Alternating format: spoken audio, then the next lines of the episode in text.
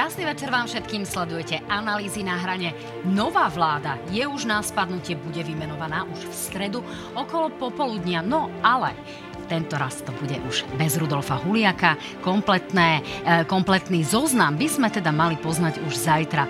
Nuž, ak pani prezidentka nepríde s ďalšími výhradami, čo sa ale rozhodne zmení, tak to bude vedenie Slobody a Solidarity. E, totiž Richard Sulík už avizoval, že z čela tejto strany jednoducho odíde. Kto bude jeho nástupcom, tak aj na to sa dnes budem pýtať. No a či sa niečo zmení práve v Olano, tak aj na to sa dnes budem pýtať. Dámy a páni, mojimi dnešnými hostiami sú Mária Koliková z SAS, vítajte. Pekný večer, ďakujem za pozvanie. A Roman Mikulec z Oľano a priatelia, vítajte. Ďakujem pekne, dobrý večer.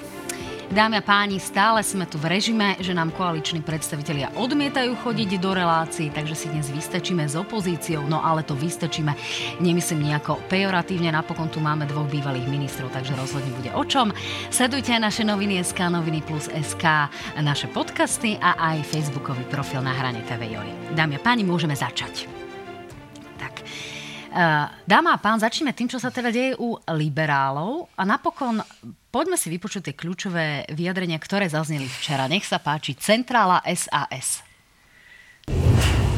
Ja teraz som 15 rokov v funkcii a, a pán Sulík, prečo vlastne odchádzate a vysvetlíte na tam tak jednoducho, chápete, nastal čas. Nastal čas a teraz pekne budeme nové metle, uh, jak to je, nové metu. Nové metle metu lepšie, alebo každý chvíľku ťaha pilku. Zvažujem kandidatúru na predsedu strany. Nie sú žiadne ďalšie otázky. Ďakujem pekne za pozornosť. A ešte predseda. Maria. Janka, poď, poď, predsednička. Ja odpovedať nechcem, ďakujem. Maria, poď. No, e, samozrejme cítim veľmi silný mandát od voličov a v prvom rade chcem povedať, že e, strana Sloboda a Solidarita je pre mňa stranou, ktorá mi prináša potešenie s ňou pracovať a byť jej súčasťou. Ja som si vlastne ešte nevypýtala žiadne vysvedčenie od straníkov, od straníčok. Takže určite plánujem kandidovať do Republikovej rady a to bude pre mňa týmto prvým vysvedčením. A nikam sa neponáhlam, ja si myslím, že mám naozaj ešte veľa času. Podľa mňa sme dnes mentálne už tak vyspeli, že dokážeme spomedzi seba vygenerovať z tých 3, 4, 5 spomínaných ľudí jedného, ktorý bude tú stranu riadiť dobre. Nechajme si teda najprv priestor na to, kto bude kandidovať a následne vám oznámim osobu, ktorú budem ja osobne podporovať. No, pani Koliková, ak by sme mali byť úprimní a pýtať sa naozaj za divákov, tak tí diváci neboli veľmi múdri asi z toho vyhlásenia a môžu sa doma pýtať, no bude tá Koliková kandidovať, nebude kandidovať, tak bude tá Koliková kandidovať za líderku alebo nie. Lebo fakt je ten, že vy ste dosiahli 53 tisíc preferenčných krúžkov, Branislav Greling 48 612 presne. A to je istý mandát, e, pri ktorom by ste sa mohli uchádzať o líderskú pozíciu. Stane sa tak? Prvom rade chcem povedať, že ľudský samozrejme aj stranický veľmi oceňujem rozhodnutie Richarda Sulíka. Myslím, že e, to nebolo určite ľahké rozhodnutie. Nakoniec má mandát, ktorý dostal od straníkov a straničok na 4 roky. A e, chce vytvoriť takýto priestor e, v rámci strany. Naozaj to veľmi oceňujem. A teraz, čo sa týka mojej osoby, ja som sa jasne vyjadrila k mojej kandidatúre do Republikovej rady a toto považujem v tomto momente za kľúčové. A ostatné veci určite nechcem predbiehať. Čiže minimálne zvažujete, že sa do toho líderského súboja nejakým spôsobom pustíte? Je to pomerne vážna záležitosť, pretože vy ste v strane medzi tými novými. Vy ste rok a pol v Saske a úprimne to tam naozaj nemusí urobiť tú dobrú krv. Preto sa pýtam, a, a toto je to, čo vlastne zvažujete, či vôbec do toho ísť? Milím sa? Uh, ja si myslím, že na teraz, uh, aj z ohľadom na to, že je to vlastne vôbec informácia nová pre nás všetkých v strane od Richarda Sulíka, tak uh, to, v čom mám jasno, tak v tom som všetkých informovala, samozrejme osobitne v strane. A zatiaľ v tomto momente je to takto pre mňa uh, ustálené. Tak to ešte, ešte to skúsim raz.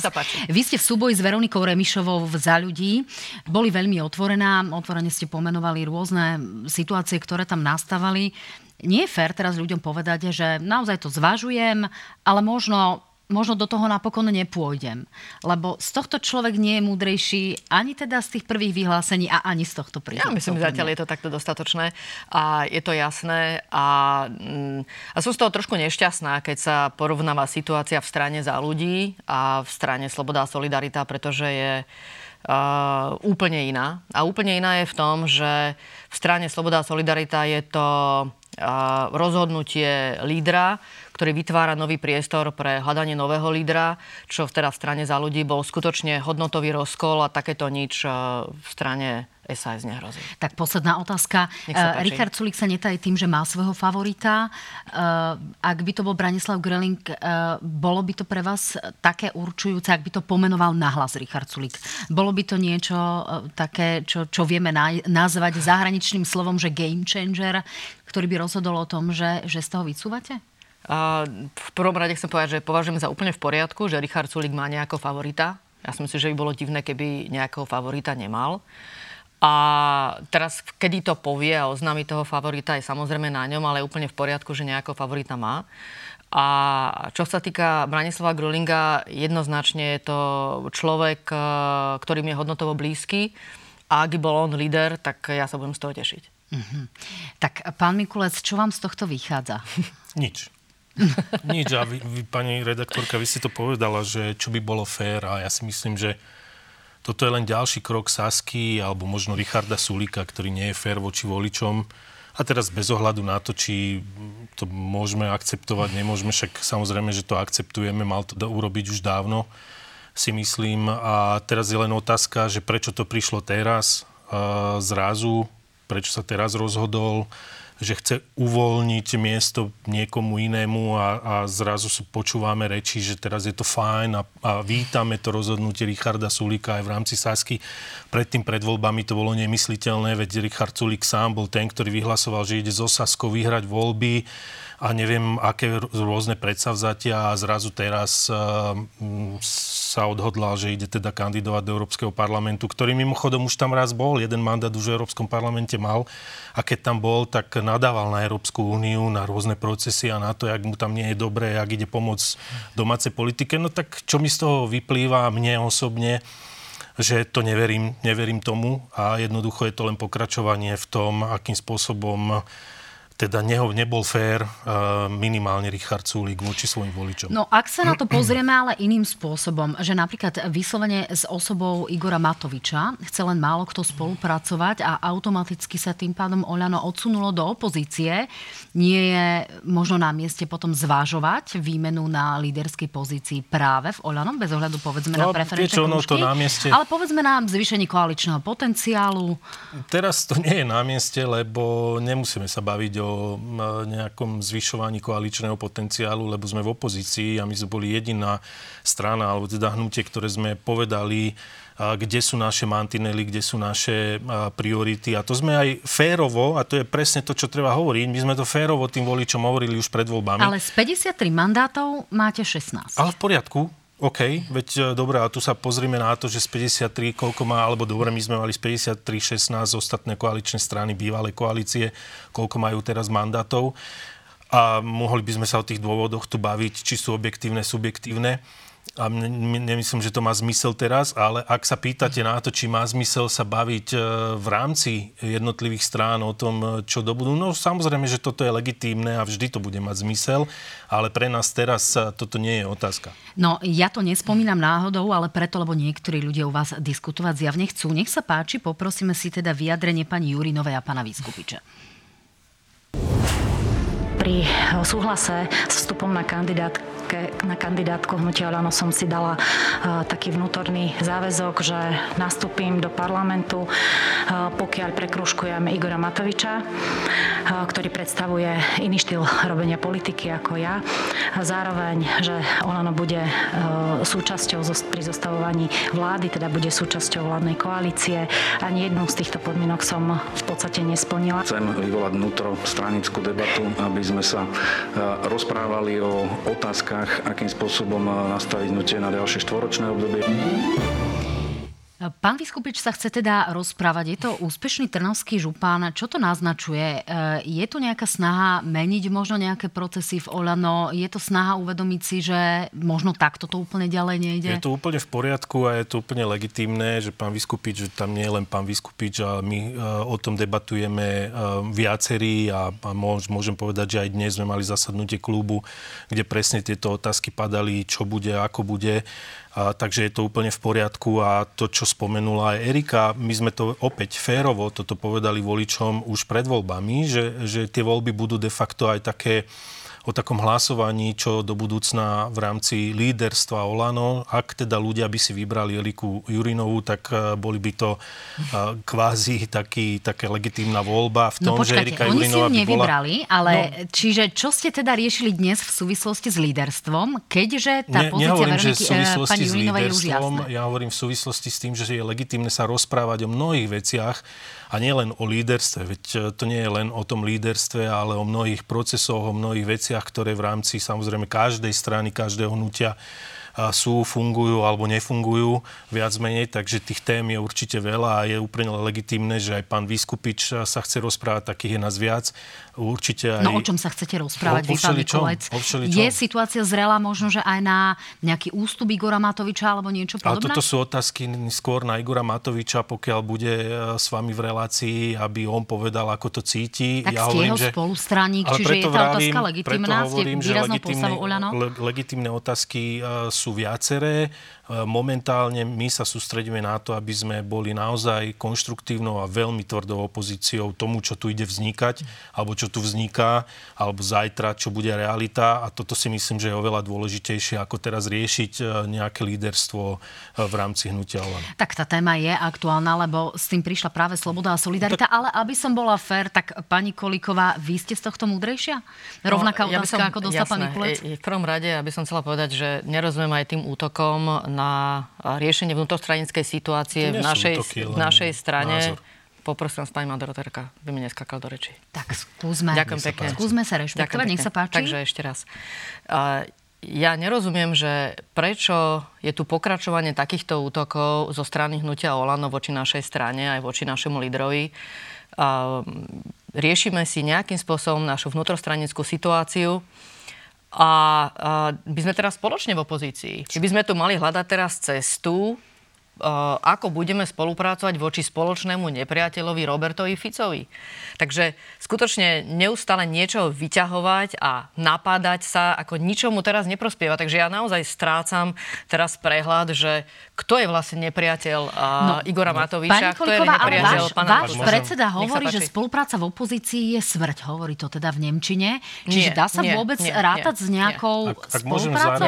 Tak necháme, necháme pána Mikulca zareagovať. Tak ale môžem najprv, keď ste spomenuli minulý citát. Ja chcel ešte na vás zareagovať potom jednou vetou a nech sa páči potom vy. Ja som dostal otázku na názor. Ja som vyslovil názor. To nie sú útoky, ale názor. Ak vy to vnímate ako útoky, to už je vaše vnímanie. A treba len povedať, že mm, my sme o tom nepriateľovi de facto, alebo akokoľvek ho názveme, hovorili už pred voľbami. Hovorili sme, aby e, Saska nešla povaliť vládu, lebo sa stane to, čo sa stane. Napriek tomu to Saska urobila. Takže ak by Saska nepovalila vládu, už tretiu, mimochodom, e, Richard Sulík, tak e, by sme tu dneska nemuseli možno riešiť to, či Robert Fico zajtra prevezme vládu a teda stane sa štvrtýkrát premiérom. Tak Takže napríklad pani Kolikova si od vás vypočula to známe, Mária, ty si ten podvod spáchala, čiže je otázka, že či neboli nie. tieto, tieto útoky obojstranné, rozumiem, ale zastupujete Olano, pani Kolikova, nech sa páči, zareagujte no ja ešte na tú raz, opozičnú ja, spoluprácu. Jasné, ja si, mysl, uh, ja si myslím, že už bolo dosť akože tých uh, vzájomných útokov, veľmi neférových aj zo strany hnutia Olano, Olano voči našej strane a, a keď ste porovnávali teraz aj to riešenie tej vnútrostranickej situácie, tak si myslím, že tu je zásadný rozdiel rozdiel, ako sa k, k vyhodnoteniu výsledkov po voľbách postavil Richard Sulík a Igor Matovič, ktorý sa nepostavil nejako.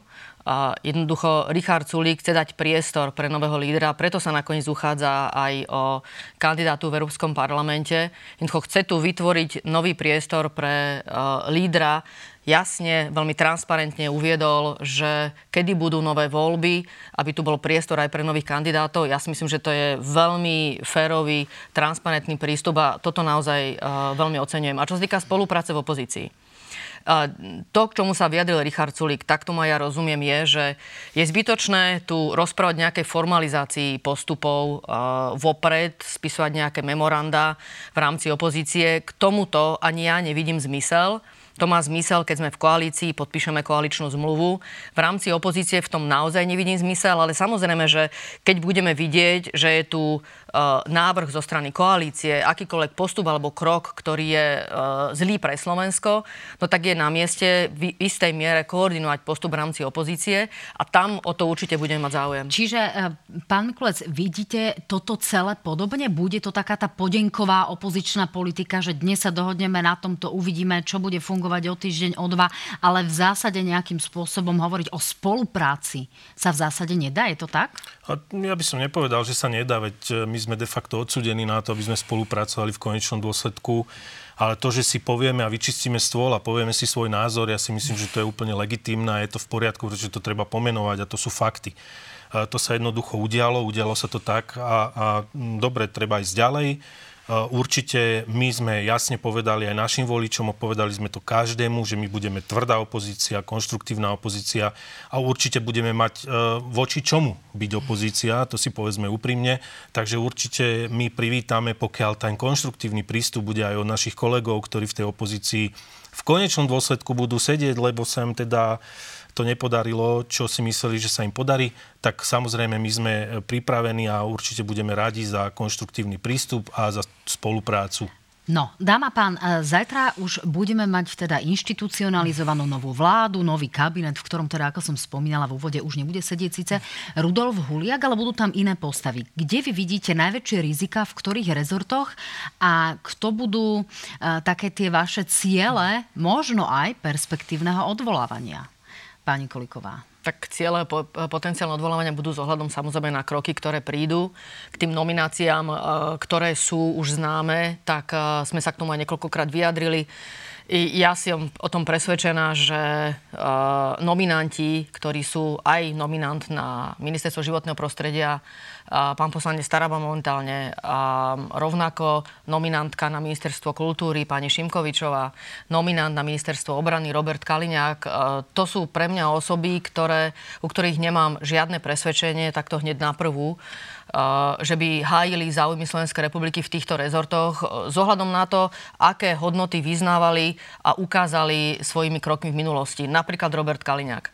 Ako minister vnútra buď bol hlúpy alebo bol nespôsobilý, keď umožnil únos vietnamského občana našim vládnym špeciálom. Tak to ja si myslím, že ho proste jednoznačne diskvalifikuje priamo robiť ministra obrany. Pani Šimkovičová ako osoba, ktorá je známa, že vedie televíziu, ktorá šíri dezinformácie a konšpiračné teórie, tak ja si naozaj neviem, neviem dosť dobre predstaviť, že toto je ministerka kultúry, ktorá zastrešuje vlastne aj médiá, tak ja neviem, ako vy sa cítite teraz, pani moderátorka, že v akej miere vlastne zo strany predstaviteľa štátu pre tento rezort naozaj bude snaha objektívne informácie. Ja no, mám v tom my naozaj si, samozrejme musíme počkať na tie prvé kroky v rezorte. Na druhej strane už sme dnes dnes uh, videli, že niekoľko našich kolegov sedelo na schodoch pred centrálou SAS, boli to kolegovia z iných médií, takže uvidíme, aký bude ten prístup.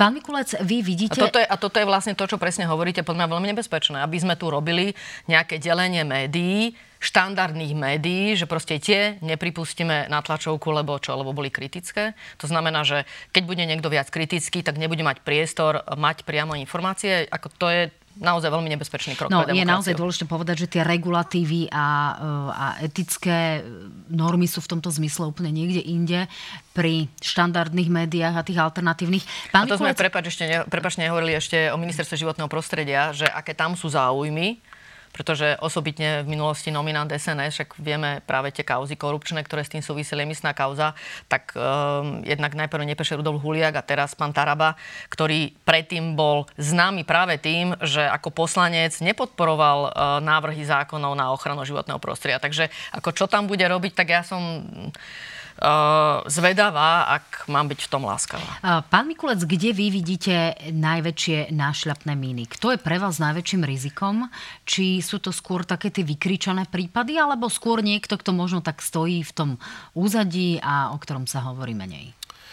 My sme aj dnes mali tlačovú konferenciu, A my kde si sme ešte, trošku. kde sme ešte teda sa snažili uh, vyzvať pani prezidentku, aby, aby nevymenovala Roberta Kaliňáka za ministra obrany. A to je čo si myslíme, ten človek, ktorý je uh, tým reálnym problémom a nie pán Huliak, ktorý bol uh, pravdepodobne len takým nejakým zastieracím manévrom, aby vyvolal uh, celý ten záujem a to všetko, čo sa okolo neho dialo a v konečnom dôsledku ale išlo o úplne niekoho iného. A v tomto prípade ja nemám čo iné ako súhlasiť s tým, čo bolo povedané, s tým hodnotením pretože naozaj tých e, vecí, ktoré vieme z minulosti a ktoré sú už dnes faktami, to nie sú nejaké, že jedna baba povedala s prepačením, ale naozaj sú to veci, ktoré sú podložené súdnymi rozhodnutiami dokonca súdnymi rozhodnutiami v zahraničí, ak by sme teda dnes išli hovoriť o tom, či dôverujeme alebo nedôverujeme našim súdom. Ja určite áno a zatiaľ chcem veriť tomu, že žijeme v demokratickej krajine minimálne do dnešného večera alebo do zajtrajšieho obeda. No, pán potom, na druhej strane musíme takže, veľmi otvorene tak naozaj povedať, tých že... vecí je strašne veľa na to, aby bolo legitímne. Ak teda tu bola debata o tom, že boli nejaké ústavnoprávne dôvody na nevymenovanie pána Huliáka, pretože by bol neschopný viesť rezort, no tak v tomto prípade myslím, že tá argumentácia u pána Kaliňáka je 1000% vyššia a silnejšia, pretože naozaj tam tých, tých vecí uh, už historicky známych uh, v tom, akým spôsobom viedol svoj rezort, akým spôsobom zneužil uh, no, pravdepodobne štátne fakt, inštitúcie. Aby sme, boli, aby sme boli objektívni, musíme povedať, že naozaj rezort spravodlivosti sa musel ospravedlniť pánovi Kaliňákovi, inak by sme platili tých viac, ako, ja viac ako 30 tisíc, už bez ohľadu na to, čo, čo je v tom pozadí a paragraf 363 v prípade Sumraku a podobne, ale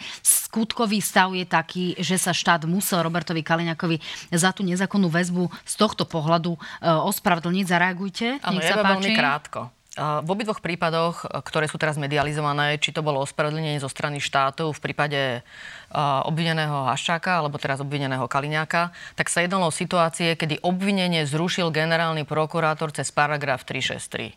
Keby generálny prokurátor nezrušil tieto obvinenia, a stále by tam prebiehalo trestné stíhanie voči týmto osobám, tak by sa ani nesplnil základ pre to ospravedlnenie. Ale nevie ministerstvo spravodlivosti viedol ktokoľvek a nesúhlasil by vlastne s tým, že by došlo k ospravedlneniu a mal by iný názor vôbec na to celé vedenie toho trestného stíhania, tak fakticky nemá na výber. Pretože keď sú splnené podmienky, tak by vlastne vystavil štát aj tomu, že v prípadnom súdnom konaní vlastne tieto osoby mohli byť potom úspešné uh, aj ohľadom nemajú v nejakej Tomu rozumiem, ale je to nejaký skutkový stav, ktorý v podstate ano, musíme rešpektovať. Len, len, len vlastne generálny, ja vás hovoríme. rozumiem, ale ten základ toho celého tam dal generálny prokurátor. Ja, ja súhlasím s tým, pretože, a toto je presne ten problém tej 363, na ktorý sme poukazovali, že de facto je nepreskúmateľná v prípade, že je použitá 363 a v tomto prípade de facto všetky senáty súdov, ktoré rozhodovali, aj Najvyššieho súdu, aj špecializovaného trestného súdu sa zhodli, že to stíhanie pána Kaliňáka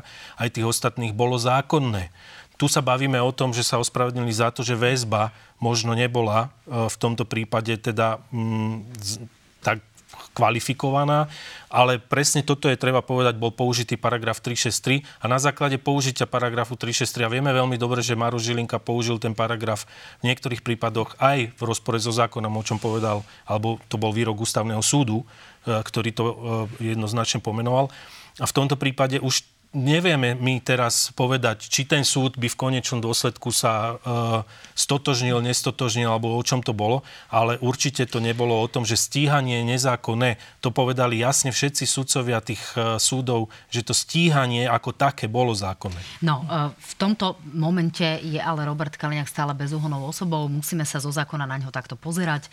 A e, to stíhanie v súmraku sa minimálne týkalo teda aj e, vášho stranického predsedu, mm-hmm. išlo tam o to, teda možné zneužitie právomoci, ale e, to, v čom sa e, líšite v pohľade na Roberta Kaliňáka, je predovšetkým pohľad cez prezidentku, tak si vypočujeme slova Igora Matoviča. Nech sa páči. Vymenovať Roberta Kaliňáka de facto na čelo vojenského spravodajstva, kde bude môcť na príkaz kohokoľvek, koho si zmyslí, odpočúvať a hrabať sa mu v súkromí, vymenovať takúto škodnú, ktorá svojimi činmi preukázala, že nevie hájiť verejný záujem, a mlčať pritom, asistovať pritom, je vlasti zrada, pani prezidentka. No, e, pán Mikulec, vy veľmi ostro kritizujete pani prezidentku. Ten slovník je, dovolím si tvrdiť, mm. veľmi podobný tomu, čo používa napríklad Robert Fico. Je to na mieste? Je pani prezidentka vašim súperom? A nedá sa za tým tak trošku hľadať taká tá e, pomsta za to nepodporenie plošného očkovania? Určite nie. Určite, Testovania? Nie, nie, nie. Toto v, v, zásadne e, vylúčujem. A možno je tá retorika ostrejšia, ale uvedomme si, že naozaj teraz ide o, o veľmi veľa. Eko naozaj tie argumenty e, z pohľadu, to čo aj odznelo, že teraz na poste ministra obrany bude sedieť človek, čo sme tu už obidvaja sa teda zhodli, že asi nie celkom e, tá jeho minulosť hovorí o tom, že bude vykonávať ten svoj mandát v prospech občanov Slovenskej republiky. No a samozrejme ako minister obrany bude mať pod kontrolou vojenské spravodajstvo. Dokonca to nepodlieha ani žiadnej kontrole pani prezidentky, ani e, parlamentu, ani, ani vlády. Ak sa rozhodne, že tam dá e, XY človeka, no tak dá XY. A toto sme zažili v minulosti. O tom by som mohol tu hovoriť v e, x reláciách, pretože som to zažil osobne. Vy chcete naznačiť, a... že sa bude zneužívať vojenské spravodajstvo no, pod vedením máme, rezortu máme historicky, Robertom Máme historicky x dôvodov, sa s vysokou pravdepodobnosťou, pravdepodobnosťou pardon, domnievať, že to tak bude, pretože opäť sú to skúsenosti, ktoré tu historicky boli. Veď vieme veľmi dobre, ako jeho nominanti vo vojenskom spravodajstve tunelovali vojenské spravodajstvo ešte za prvej vlády Roberta Fica. Teraz sme sa pár týždňov dozadu dozvedeli v rámci akcie Vírus o tom, akým spôsobom tunelovali do roku 2020 vojenské spravodajstvo. No ale nemôžete Opäť povedať, že to sú ľudia. priamo e, ľudia Roberta Kaliňaka, no, zase v tomto je tu nejaká Môžeme prezumcia to, neviny? Pani redaktorka, uh, OK, prezumcia neviny ja ju rešpektujem a platí v tomto prípade, ale jasne sú to ľudia, ktorí boli s Robertom Kaliňákom spájani a dokonca oni sami to mediálne e, potvrdili, že sú priatelia, že sa poznajú. Keď hovoríme o Lubomírovi Skúhrovi, ten dokonca bol v jednom týme e, v rámci Slovenskej informačnej služby s manželkou Roberta Kaliňáka a tak ďalej a tak ďalej. Týchto osôb je tam oveľa viac a tie sú spájané s tunelovaním vojenského spravodajstva. 74 miliónov škoda len na základe zverejneného prípadu Rozumiem, vírus. ale je to naozaj tieto... osoba Roberta Kaliňaka, ktorá tam ešte ani momentálne nie je. Otázkou je naozaj, že či sa vôbec bude dať nejakým spôsobom s touto kauzou uh, prepojiť. Čiže preto hovorím, buďme opatrní práve preto, je, lebo ho tu momentálne nemáme. Pani redaktorka, čo je nebezpečné, je, že to je, či budeme môcť prepojiť, to sa my nedozvieme. Toto je práve ten problém, pretože Robert Kaliňák, keď sa stane ministrom obrany, tak viete veľmi dobre, že tie vyšetrovania boli závislé aj na súčinnosti vojenského spravodajstva ako takého, keďže sa ich to dotýka a vojenské spravodajstvo funguje podľa zákona aj v utajenom režime. Takže občania Slovenskej republiky môžu čakať na určité informácie, nedočkajú sa, pretože keď Robert Kaliňák nebude chcieť spolupracovať, neod, nezbaví mlčanlivosti napríklad dotknutých ľudí, ktorí o tom budú môcť vypovedať, tak jednoducho sa nestane nič. A toto no. sme historicky zažívali fungovali už od roku 2011. Napriek tomu musím kontrolovať. Mali sú... sme tu informácie aj o pánovi Balcerovi, eh, aj sa to medializovalo, aj správa pána eh, nebohého Suchodolinského, čiže tie informácie sa dostali von. Bude to určite pod drobnohľadom. Pred záverom tejto prvej časti. Eh, pani Kolíková, vy považujete za vkusné tie reakcie Olano práve na adresu pani prezidentky? No, uh, takýto hrubý slovník uh, naozaj odsudzujem a myslím si, že je veľmi nebezpečný. Že používať takéto hrubé pomenovania. A tu sa vlastne dostávame do situácie, že nielen, že to robí smer, hej, ale a, a strany, ktoré proste osobitne používajú dezinformácie a takéto hrubé, nenávistné pomenovania politických oponentov a osobitne pani prezidentky a Môžeme sa rozprávať o tom, čo to má za následok, že potom až po vyhrážky, samozrejme na živote a na zdraví voči nej, jej blízkym, pretože takéto vášne to vyvoláva potom u fanúšikov politických lídrov. Je to tak? A to isté spôsobuje Robert Fico, ako to spôsobuje Igor Matovič práve takýmto výrokom. A to si myslím, že by sme naozaj sa mali tomu vyhnúť. Že pomenúvajme veci, ale nevytvárajme takéto nenavistné vášne u ľudí. A vôbec si nemyslím, Vôbec si nemyslím, napriek tomu, že mám vážne pochybnosti o tom, ako Robert Kaliňák bude hájiť záujmy Slovenskej republiky v pozícii ministra obrany. A rozumiem tým obavám, že z ohľadom na to, že pod e, ministrom obrany je vojenské spravodajstvo, že bude tam mať samozrejme um, osobitnú rolu pri uh, prístupe k týmto informáciám. Ale ale súčasne jednoducho je to neprimerané takýmto spôsobom pomenúvať rozhodnutie pani prezidentky, že Roberta Kaliňáka vymenuje. Jednoducho toto je jej právomoc. Rozhodla sa urobiť niekde inde hrubú čiaru, ako by som možno urobila ja, urobil by pán Mikulec, urobil by Igor Matovič, ale určite nie je na mieste nejakým spôsobom, aby sme to označovali za vlasti zradu. Pán Mikulec, jedna veta, musíme ísť do reklamnej Neviem, čo je handlivé, akým spôsobom vyzvať pani prezidentku. A ja opäť, ja si ju veľmi vážim, vážim si úrad prezidenta, ale naozaj toto sú vážne veci a ak pani prezidentka mala teda tú retoriku voči pánovi Huliakovi, my sme nič iné nesledovali celým týmto, len naozaj dať ten dôraz na to, že tu sa nehrá o pána Huliaka, tu sa nehrá o ministerstvo životného prostredia, ale tu sa hrá o niečo oveľa viac a nebezpečnejšie pre občanov Slovenskej republiky. Tak sme si to vysvetlili, dáma a pán, budeme o chvíľku pokračovať. Dámy a páni, malá prestávka a o 2-3 minútky sme späť.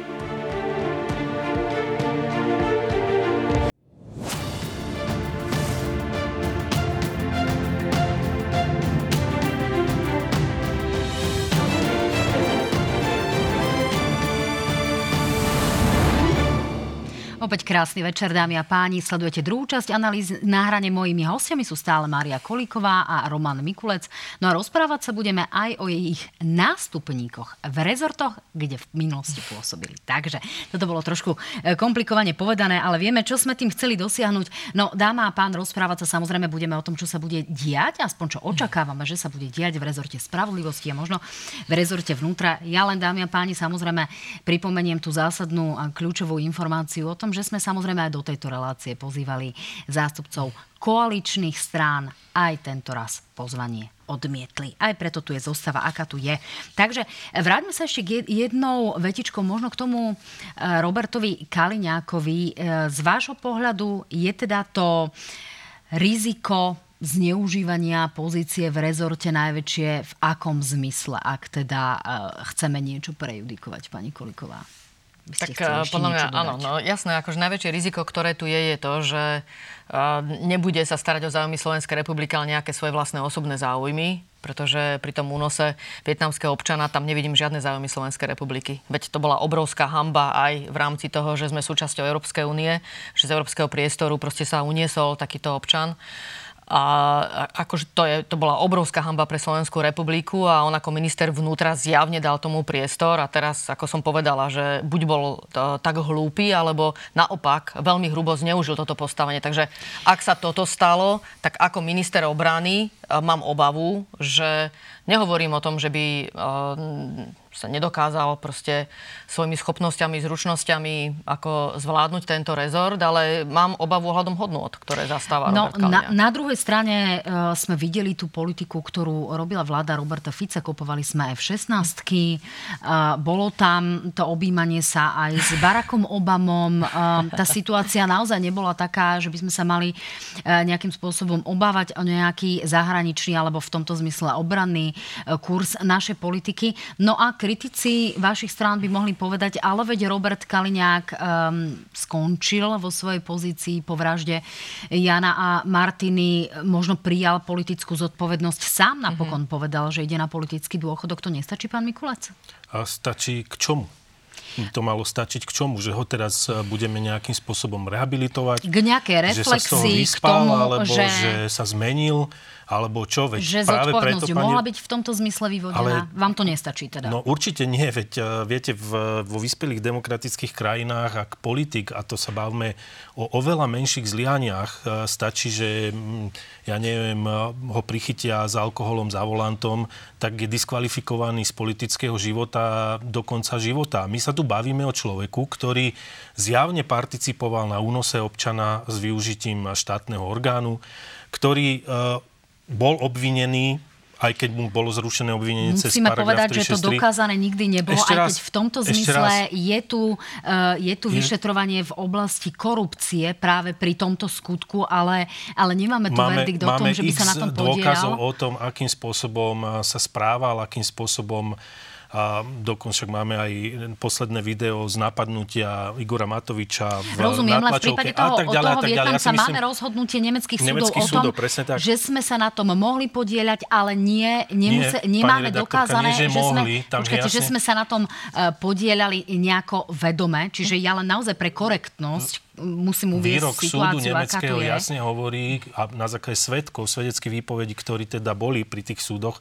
hovoria, že k tomu došlo a nemohlo to byť bez vedomia vtedajšieho ministra vnútra. To je výrok, to je, to je v, v rozhodnutí súdu, ktoré, čo je tam uvedené. To znamená to, že u nás m, sa to vyšetrovanie a, viedlo tak, ako sa viedlo a neviem, či ešte to je teraz v nejakom procese, lebo myslím, že to je pod gestiou generálnej prokuratúry a, tak e, to je už druhá vec, ale, ale toto sú fakty. Ale ja len hovorím o tom, keď ste sa pýtali, že, že či toto nestačilo ako zodpovedť, no nám určite nie.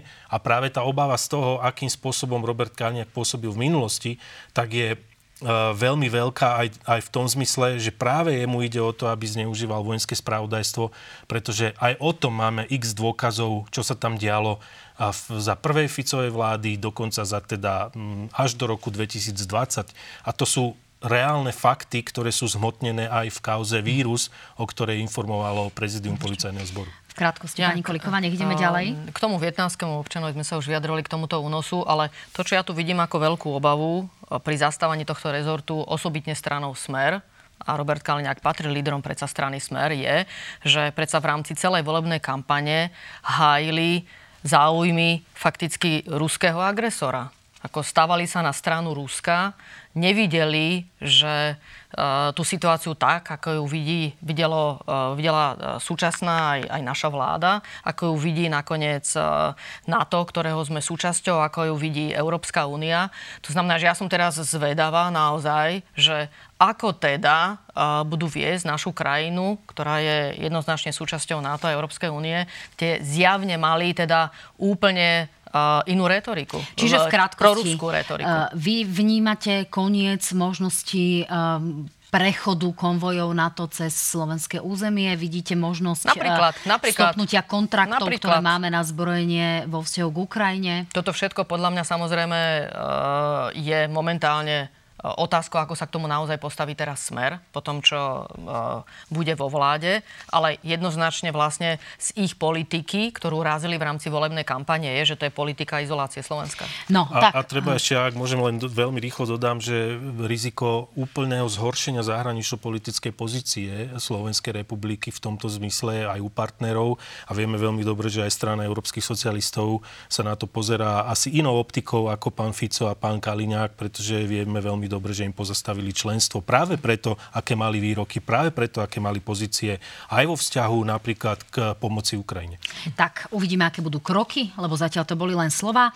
Dáma pán, pripomeňme si prieskum, ktorý sme našim divákom predstavili už v relácii na hrane vo štvrtok, kde sme sa teda prostredníctvom agentúry AKO pýtali, aký vplyv by mohli mať personálne zmeny na čele policie a úradu špeciálnej prokuratúry na objasňovanie tých najväčších káuz.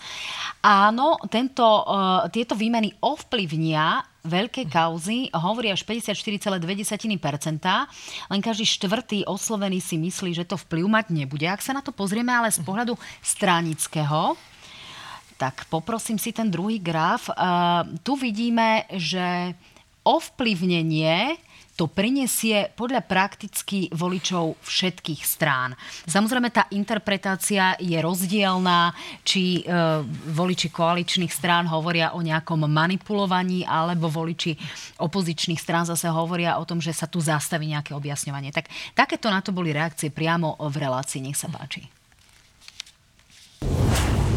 42% voličov SNS a 41% voličov Smeru sa nádeja, že po týchto voľbách sa prestane kriviť na Slovensku spravodlivosť. Áno, ovplyvní to ich odchod tým, že konečne bude sa kvalitne vyšetrovať Čiže a nie kriviť spravodlivosť. Preto je to zle položená otázka. Nie, pretože toto je vidieť, že celá spoločnosť sa obáva, že nastanú nejaké zmeny na úrade špeciálnej prokuratúry. My sme na to upozorňovali už aj dopredu. Dokonca sme navrhovali, aby tento úrad bol ukotvený aj v ústave, aby to bolo zákonne ukotvené, lebo sa obávame, že tak ako pán Fico to prezentoval, že nastanú nejaké zmeny aj v úrade špeciálnej prokuratúry, nebodaj odvoláte e, pána Lipšica, prídete s týmto zákonom, že chcete zmeniť e, tú nomináciu, odvoláte ho, podľa mňa naozaj toto by Pán Taraba, veľmi, prídete s týmto zákonom? Viete čo, my prídeme s trestným zákonom, s trestným poriadkom, aby mal európsku úroveň, bude okopírovaný z Nemecka, z Rakúska, z Čiech, aby tam neboli žiadne veci, ktoré sme si my vymysleli a ktoré fungujú v západnej Európe. No. No tak e, ten záver si necháme na potom, e, k tomu, aké to budú možno trestné zákony, alebo čo vôbec očakávate. E, vráťme sa k tým výsledkom. Kde sme sa dopracovali, že po 30 rokoch fungovania samostatnej Slovenskej republiky sú tí občania nastavení tak, že vnímajú ten boj proti mhm. korupcii prostredníctvom osôb a nie prostredníctvom inštitúcií ako takých. Čo je toto za vysvedčenie, pani Koliková? A ja si myslím zase, že to je úplne v poriadku a rozumiem tomu, pretože Inštitúcie, to, aký majú obraz, tak to závisí od toho, kto tie inštitúcie vedie. To znamená, ak je zrejme, že ten, kto vedie inštitúcie, zastáva určité postoje, určité hodnoty, no tak dáva tým obraz celej inštitúcie. Tak to jednoducho je. Takže tak sa dá samozrejme tomu aj rozumieť, že keď prezident policajného zboru, prez, uh, šéf špeciálnej prokuratúry uh, naozaj uh, veľmi dôsledne bojovali teraz proti korupcii, na rozdiel od predchádzajúcich šéfov vlastne týchto inštitúcií, veď šéf špeciálnej prokuratúry prokuratúry bol odsudený za korupciu. Takže tu je ako kardinálny rozdiel medzi vedením týchto inštitúcií za našej vlády a, a predtým. Tak e, prirodzene majú obavu, že ten boj proti korupcii uh, už nebude pokračovať a úplne tomu rozumiem. Áno, niektorí majú obavu, niektorí naopak e, dúfajú, že sa to zmení. Aké budú tie, tie výsledky a tie dôsledky? Vieme, že pán Hamran odchádza, tento už teraz sám avizoval. Na odchod Daniela Lipšica je potrebné prísť so zmenou legislatívy, ktorá je otázna, či nejakým spôsobom bude v Národnej rade úspešná, pretože nová vládna koalícia by mala len minimálnu väčšinu. Pán Mikulec, e, čo vy teda očakávate, aký vývoj v tomto zmysle a aký to bude mať teda dosť dosah na to objasňovanie kauz, len aby som naozaj korektne dodala, e, časť e, týchto kauz už nie je na polícii, je na súdoch, čiže policia na nich už v tomto momente vlastne nemá nejaký dosah. No, ťažko povedať, čo môžeme očakávať, lebo, lebo áno, časť, e, ešte mnohé z nich nie.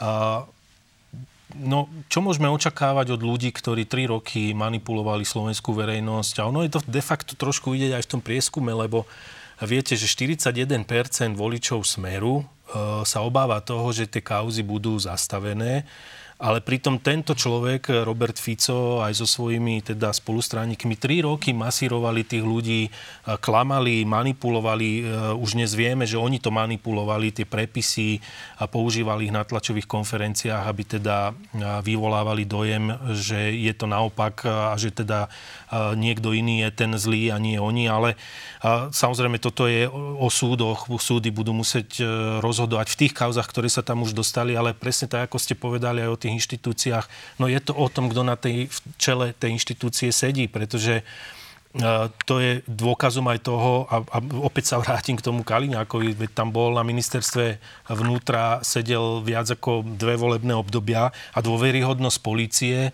bola v roku 2020 mizerná, 20%, 27, ak sa nemýlim. Dnes je dôveryhodnosť policie, občanov voči policajnému zboru 66,4%, čo je teda samozrejme takmer stonásobný, viac ako stonásobný alebo 100% rozdiel. Aby no som trošku toto, prihriala tú to, firemnú polivočku, tak ten prieskum zverejnila práve naša to, televízia. A to je v poriadku, veď ja ho ani nespochybňujem, ale je to prieskum, ktorý hovorí rovnako ako tento prieskum o tom, ako, ako ľudia vnímajú jednak policajný zbor, ako vnímajú jeho pôsobenie, ako vnímajú aj tých funkcionárov, čo je veľmi dôležité, pretože naozaj v minulosti, a dnes sme sa o tom, za posledné tri roky sme sa dozvedeli, kde boli v čom všetkom za, zainteresovaní funkcionári policajného zboru. Namiesto toho, aby, aby garantovali spravodlivosť, aby garantovali ústavné práva občanov, aby garantovali teda naozaj reálny výkon práce policie, tak boli zapletení v mnohých korupčných kauzách. Boli tu spomínaní, že sú členovia alebo teda e, sú obvinení zo zosnovania, založenia, podporovania zločineckých skupín a podobných rôznych závažných trestných činov. No a toto je výsledok, to, čo ste povedali, kam sme sa po 30 rokoch dostali tak eh, bohužiaľ. Sem. No, na jednej strane máme tu naozaj viac ako 40 rozsudkov alebo do, dohôd o vine a treste. Na druhej strane tu máme rôzne oslobodzujúce eh, rozsudky a máme tu aj výhrady zo strany ústavného súdu, že nie všetko mohlo byť úplne v súlade s kostolným poriadkom. Pani Koliková, dá sa hovoriť úplne úprimne o tom, že v rámci toho boja za očistú spoločnosti sa urobili aj chyby a trošku sa šlo naozaj opravovať porcelán s takým tým veľkým hrubým kladom kladivom, e, že možno veci, ktoré sa iným spôsobom mohli vyšetrovať a aj z operatívneho hľadiska riešiť možno v 90. rokoch, keď sa bojovalo proti veľkým mafiánskym skupinám, ktoré tu už objektívne nemáme. E, máme tu skôr biele goliere, tak tie metódy jednoducho už nie sú úplne aplikovateľné teraz a urobili sa chyby. Vieme to čestne priznať?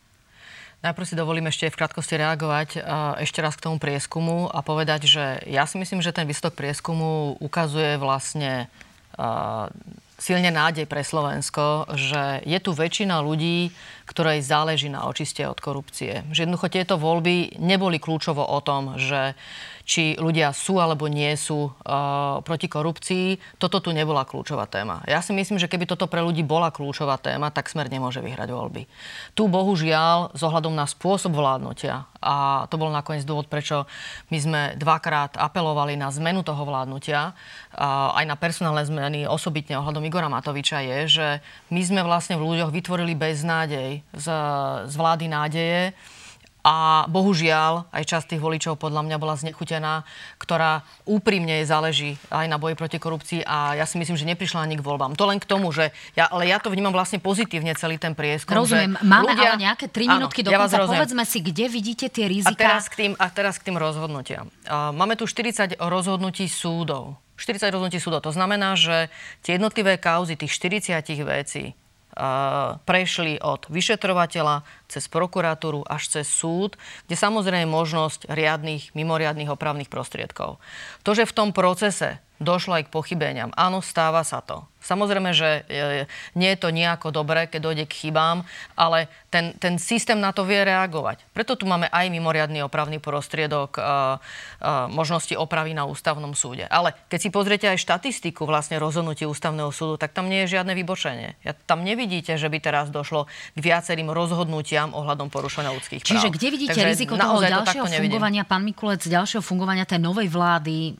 Kde môžu byť nejaké nášľapné míny a z pohľadu možno aj uh, zmien v trestných kódexoch si nemôžeme no. úprimne povedať, že mhm. naozaj sme zreli na nejaké zmeny, veď objektívne si povedzme, pani, že tu pani mnohé veci nefungujú. Redaktor, pani redaktorka, rizika vidíme v tom, akým spôsobom sa tu už ten narratív posúva o tom od teda budúceho premiéra a jeho, jeho členov vlády ako ministra vnútra nádejného o tom, ako v prvých jednom, troch dní zruší vyšetrovateľov, ako pôjdu po úrade špeciálnej prokuratúry a tak ďalej. Takže toto sú tie obrovské rizika, hm. ktoré samozrejme, ak nastanú, no tak potom sa nemáme o čom baviť v zmysle, či tu máme alebo nemáme právny štát, pretože tie inštitúcie a, a samotní vyšetrovateľia podľa trestného zákona, trestného poriadku sú procesne samostatní, nemá im kto čo zasahovať do práce a áno, súhlasím s tým, že môžu aj chyby. Veď na to máme trestný celý proces, ktorý, ak tie chyby odhalí, na to sú opravné, e, riadne, mimoriadne opravné prostriedky, kde jasne si môže potom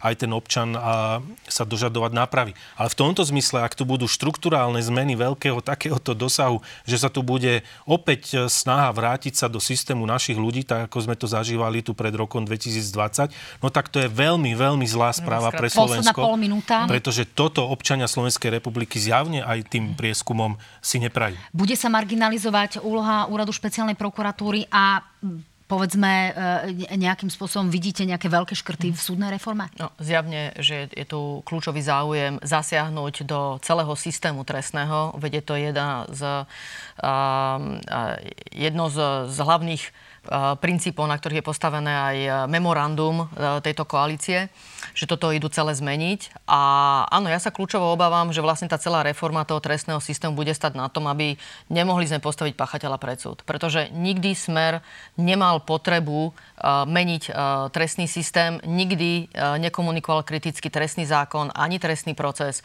nikdy nemal záujem zefektívniť tento proces, takže ja sa obávam, že teraz dojde k zmenám, aby sme vlastne už tú korupciu ani vyšetriť uh, nevedeli. A ja vás rada pozvem niekedy na budúce, keď už budeme mať na stole konkrétne zmeny. povedať, že je pripravený nový trestný zákon, na ktorom sme participovali a ten si myslím, že je veľmi dobrý a práve v súlade aj s tými európskymi normami, ktoré tu spomínal pán Taraba, ale pán Taraba predložil svoj návrh, ktorý bol úplne scesný. Tak, uvidíme. Ďakujem pekne, že ste boli mojimi hostiami. Dámy a páni, uvidíme sa vo štvrtkovej náhrane.